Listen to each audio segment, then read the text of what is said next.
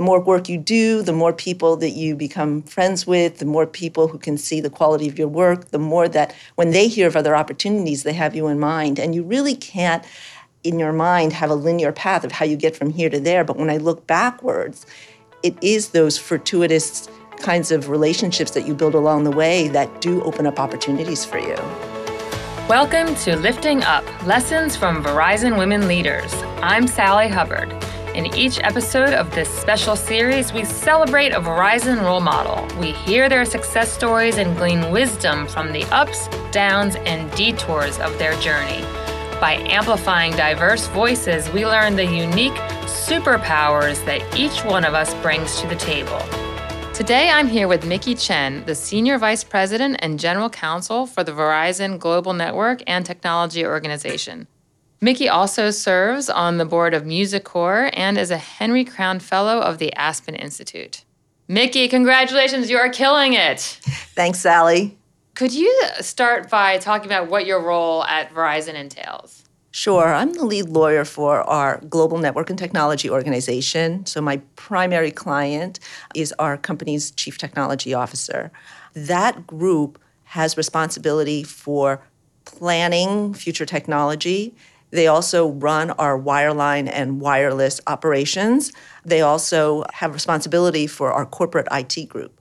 So I feel so fortunate because we are a technology company. We're at heart a networking and technology organization. So everything that we sell rides on the network, and I get to be a part of the operations and the planning and looking at new technologies. It's, in my opinion, the best job in legal other than Craig's.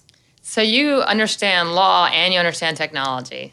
That's there's, right. There's not a lot of people that can do both of those things. There are actually a good number of people in the legal department, but it does require a willingness to learn things that you didn't learn in law school.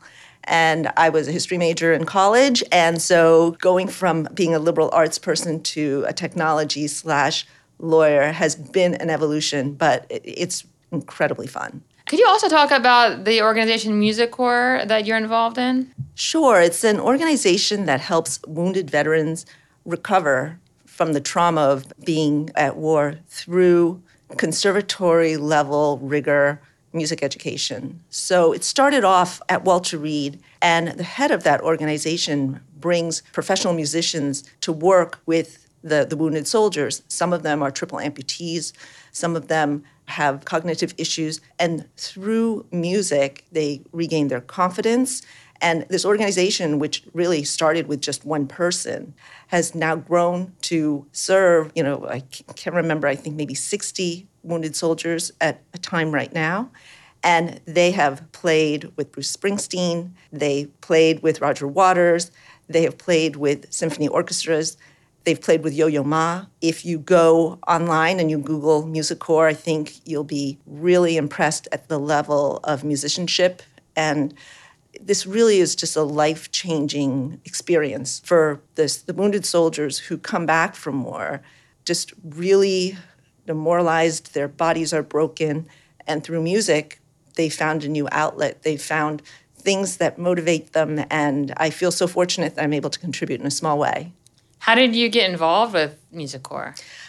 Like a lot of things, life is a little bit based on fortuitous interactions.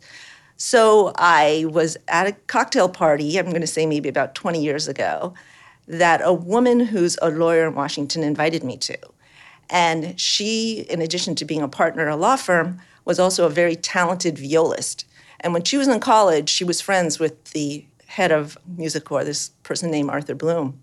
And when I was talking with Arthur, we found out that we just had so many things in common. And so he asked me to join his board. And Arthur is very much of a creative person. And he kind of needs somebody to help him with respect to some structural aspects of his organization. And so I'm happy to serve as a sounding board for him. And because Verizon has a terrific pro bono program, I've also had some of the lawyers in the legal department help him out on contracts, intellectual property issues. So it's been a lot of fun. Oh, that's amazing. It's great that you can do that in addition to your very big job here at Verizon. Speaking of your big job, looking back on your career path, what were some of the inspirations for the the changes and the steps that you made along the way? Or could you take us through your path a little bit? Well, I guess maybe starting from law school. I went to Harvard Law School. After I graduated, I clerked for a judge for a year in Washington, D.C. And I thought I'd come to Washington just for a year, and I just really liked it. So I, after clerking, I worked for Morrison and Foerster, a big law firm, and I was a litigation associate there doing antitrust. And President Clinton got elected, and a friend of mine from law school called me out of the blue and said that a woman partner from her firm was going to be the general counsel of the General Services Administration. And this woman, Emily Hewitt, had asked my friend to come down and be her special assistant. But my friend didn't want to do a commuter marriage. And so recommended to Emily that she should talk to me. And I was not discontent as an associate at a law firm. I actually felt like I was really well treated and I had opportunities to gain a lot of experience. But there was no harm in having a conversation with somebody. And I had lunch with her and even though before I went to lunch with her, I really did not know what the General Services Administration did, she really opened up my mind to a totally different opportunity. And so I was an associate at a law firm doing litigation, going down one path, but then thinking that it could be really interesting working with her. She was very charismatic. She is very charismatic. She was the partner at Hill and Barlow, the head of their real estate group. Before that, she was in the first class of ordained female Episcopal priests. She's a nationally ranked race walker. She was a civil rights activist. And I was thinking, how can I not want to work with this person? She was so warm. And she said to me that if I came to work with her, she would treat me as a partner, not as an associate. And that really was an appealing thought. So because the GSA was a little bit far afield from where I thought I wanted to go, I thought if I ever went into government, I would probably go to the Justice Department. I hesitated for a minute, but then I thought, I like her. I can have an incredible opportunity. There's no harm in doing it. I can always go back to working for the, another part of the government or going back to a firm. So I, I took the leap and I didn't regret it for a second. I worked for her for three years and every day was something new and she delivered on her promise which was that she gave me big projects to work on and she trusted me. So i worked on legislation i worked on very significant matters for the agency in cross agency initiatives. So i worked with senior people in department of defense in the white house etc i wrote speeches for the administrator of the general services administration so as a young lawyer i had an incredible experience and in addition, it was for me just lovely to have a female mentor. Um, I really didn't have that before that. When I was at the firm, there were only three women partners in my office. And I just reveled in seeing a very strong female leader of a big organization. And it, it, was a wonderful experience. When Emily was thinking about doing something else, I really didn't think of the rest of my career just staying at GSA, and it happened that a headhunter called me and said that there was a company, Bell Atlantic, a predecessor company to Verizon, that was looking for a lawyer. And since I had had such a positive experience doing in house work, the thought of going in house was very appealing to me. But I didn't have any telecom experience. And so I was very fortunate because at that time, the general counsel of Bell Atlantic had a philosophy that he would hire the best athlete. He didn't care if you had deep knowledge in an area. If you could prove that you were a linear thinker and that you could teach yourself, that you would be able to thrive at Bell Atlantic. So, luckily for me, that was his philosophy, and I ended up taking a job at Bell Atlantic, which then, you know, became after many, many acquisitions into the company um, as it is now. So I've been at the company for quite a while. I've written, you know, all the various uh, mergers along the way, I probably had more than a dozen jobs in, in the legal department. More than a dozen, wow. And what was the impetus of moving from job to job? I mean, were it just was it just promotions, or did you make any lateral moves? Yes, both. You know, when you're at a big company in an industry that changes so often, you know, you have to sort of be open to new possibilities. And so when I first got here, I was the lawyer for small business sales, basically. And then somebody retired, and I took on another portfolio, which was in the federal government sales area. Well, in my small business area, one of the agents decided to become a competitor and sued Verizon. And so for about two years, I was 100% involved in litigation. So I ended up being very deep into the antitrust and litigation groups. And then there was a merger with GTE, and there was an opportunity for me to choose what to do next.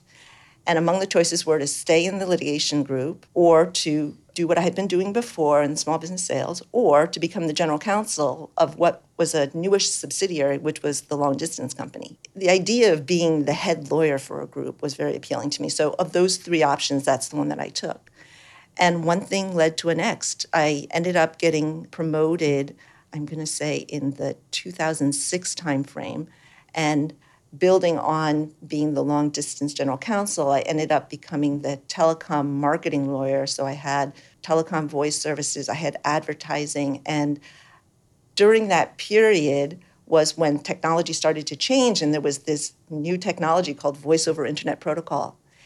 And I asked the general counsel if there was nobody working on that, could I work on it?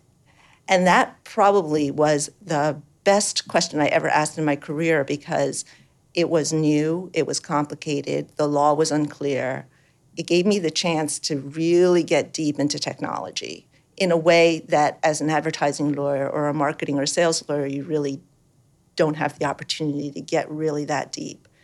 I learned all about 911. That, in of itself, is a very complicated area of, of voice and the regulations surrounding that service. And so, as luck would have it, maybe about two years after that, the company decided that they were going to have a new role chief technology officer for all of Verizon. And it wasn't a job that they posted that they wanted a lawyer for, but people had heard that I had now developed some deep understanding of, of network and technology. And the lawyer that I had worked for on that litigation very early on in my career was the lawyer to whom the legal support for the chief technology officer was going to report to.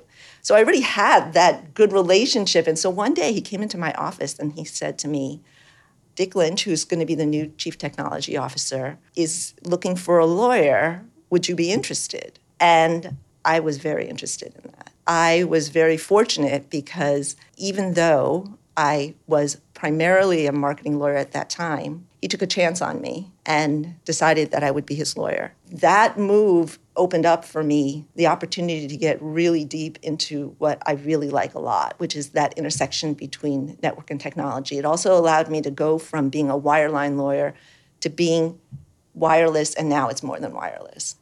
I love a couple things about this this story. First of all, I love that you asked. You said, "Are you going to need a new lawyer for VoIP?" And you took that initiative to ask for the opportunity. You didn't sit there passively waiting for someone to acknowledge your expertise and for something to happen. Like I think a lot of times we just are so focused on putting our head down and doing the work and just expecting that the opportunities are going to come from just the work product instead of being proactive and looking for those opportunities and asking for them and having that courage to ask for it. I love that. And the other thing that I wanted to point out from that story is how much your relationship mattered. Because we've been talking a lot on these podcasts about relationships and networking and how building those relationships is, is so critical to your career success. And it was that relationship that was helpful in you getting the ultimate position and, and how these opportunities to propel our career to the next level often come from people that's absolutely right. You know, when I think about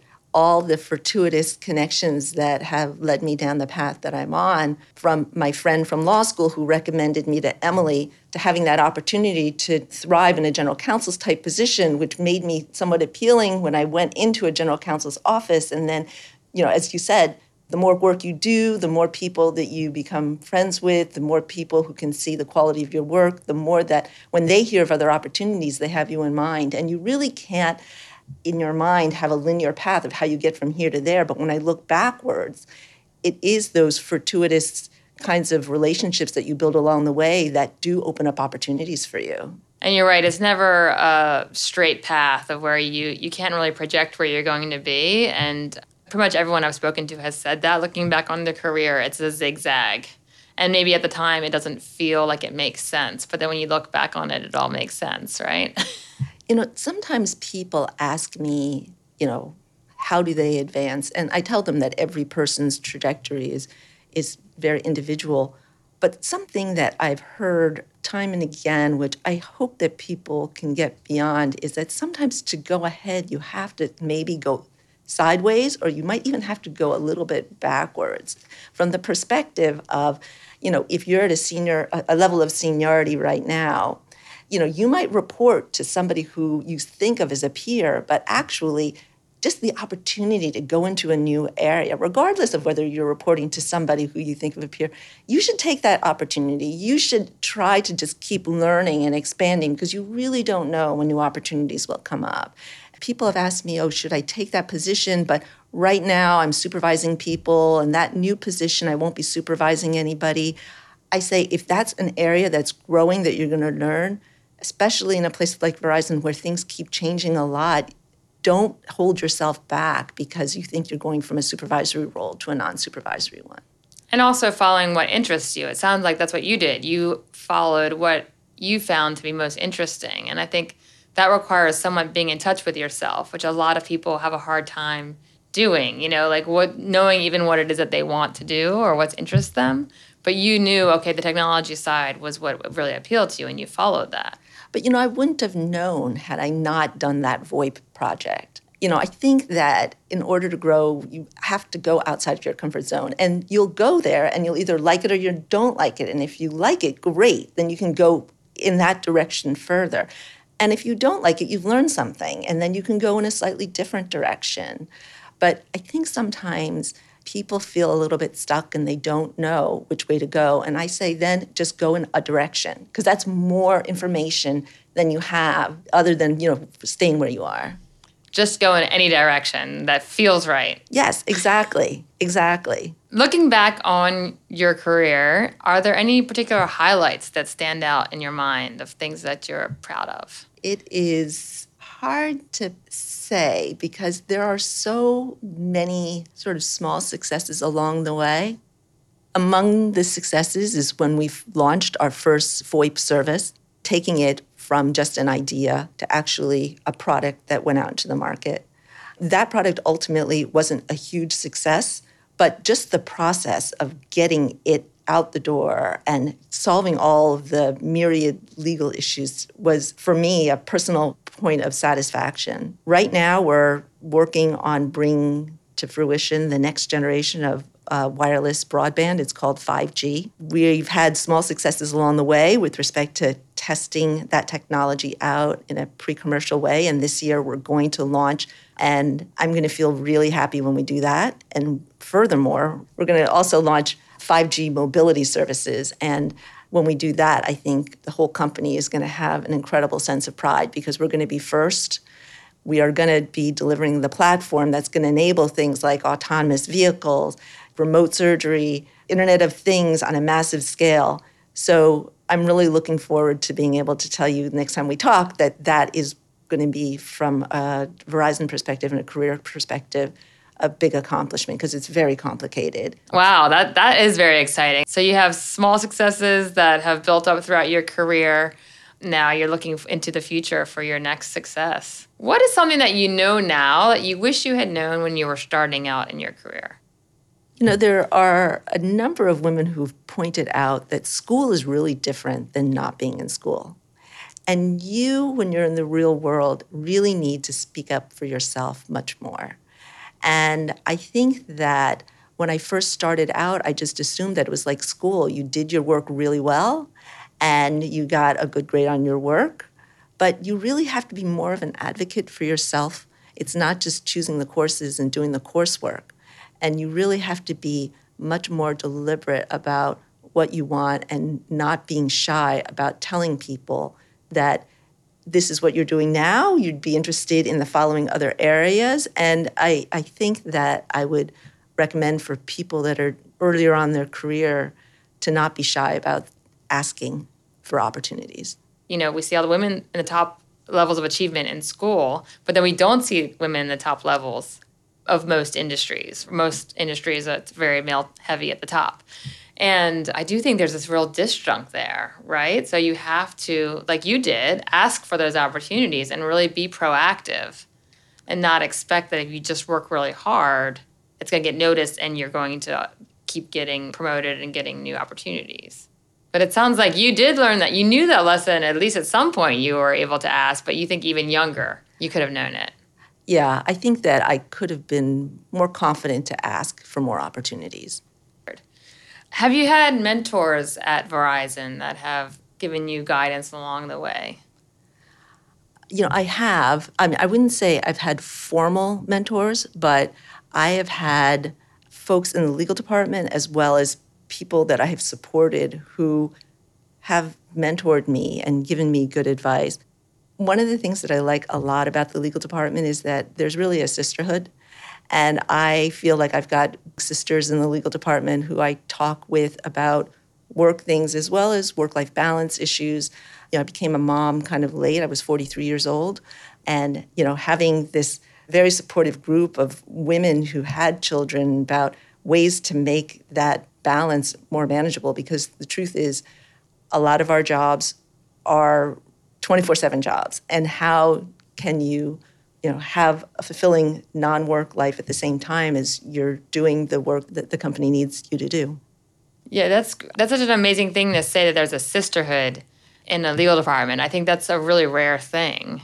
The verizon credo what role has the credo played in your career? What does it mean to you? Well, the Credo has a lot of really important core values, but you know, the one that for me I think is so important is the one about teamwork because there is nothing that the company does that can be successful without very large teams all working together. And that's everything from network to IT to finance to legal. And that's what makes work actually really fun because you have to work with others and you learn a lot from working with others. And I love that teamwork is at the heart of one of the precepts of the Credo. You know, collaboration is something that has been, you know, understood for a long time to lead to much better business results. Collaboration is kind of a stereotypical feminine trait. And what I've been finding are all these different kind of superpowers that women have that we don't often give ourselves credit for. Collaboration is definitely one of them. Have you found that you've used collaboration a lot in your career? Well, very much so. I mean, particularly since the role that I play is as a line of business lawyer. And the only way that I can be successful is if I really can partner with all of the subject matter experts so, for example, I collaborate a lot in the legal department. I'm not a subject matter ac- expert on tax law, on labor law, on aspects of state regulatory. And so I have to reach out to all those subject matter experts and bring them, engage them in conversation. And actually, that is so much fun because you learn so much. Similarly, on the client side, you know, having to collaborate with engineers, with finance people, marketing people, with PR and again, you know, you can only be successful if all of you are rowing together in sync. And I, and I really enjoy that. Does collaboration come naturally to you, or did you have to kind of learn how to do it or train yourself at it? No, because I know what I don't know. I feel like that was it was very natural to me to always reach out to people and ask questions and then to try to connect people. So that actually I felt was my strong suit. And that's why, even in the legal department, there are all different kinds of lawyers. Some lawyers are subject matter experts and they go very deep in a narrow subject. That wouldn't be a good match for what I feel is my strong suit. I feel like what I can do best is to pull together the disparate strings and to try to impose some kind of order on you know what may be a very complicated situation. So collaboration might be one of your superpowers then. We've been talking about superpowers. any parting bits of wisdom? Any last thoughts? I mean, you've given us great advice that we should be asking for those opportunities, harnessing our collaboration superpowers as women. Any other last parting bits of advice that you would share with a younger woman who's maybe starting out their career or a peer at Verizon?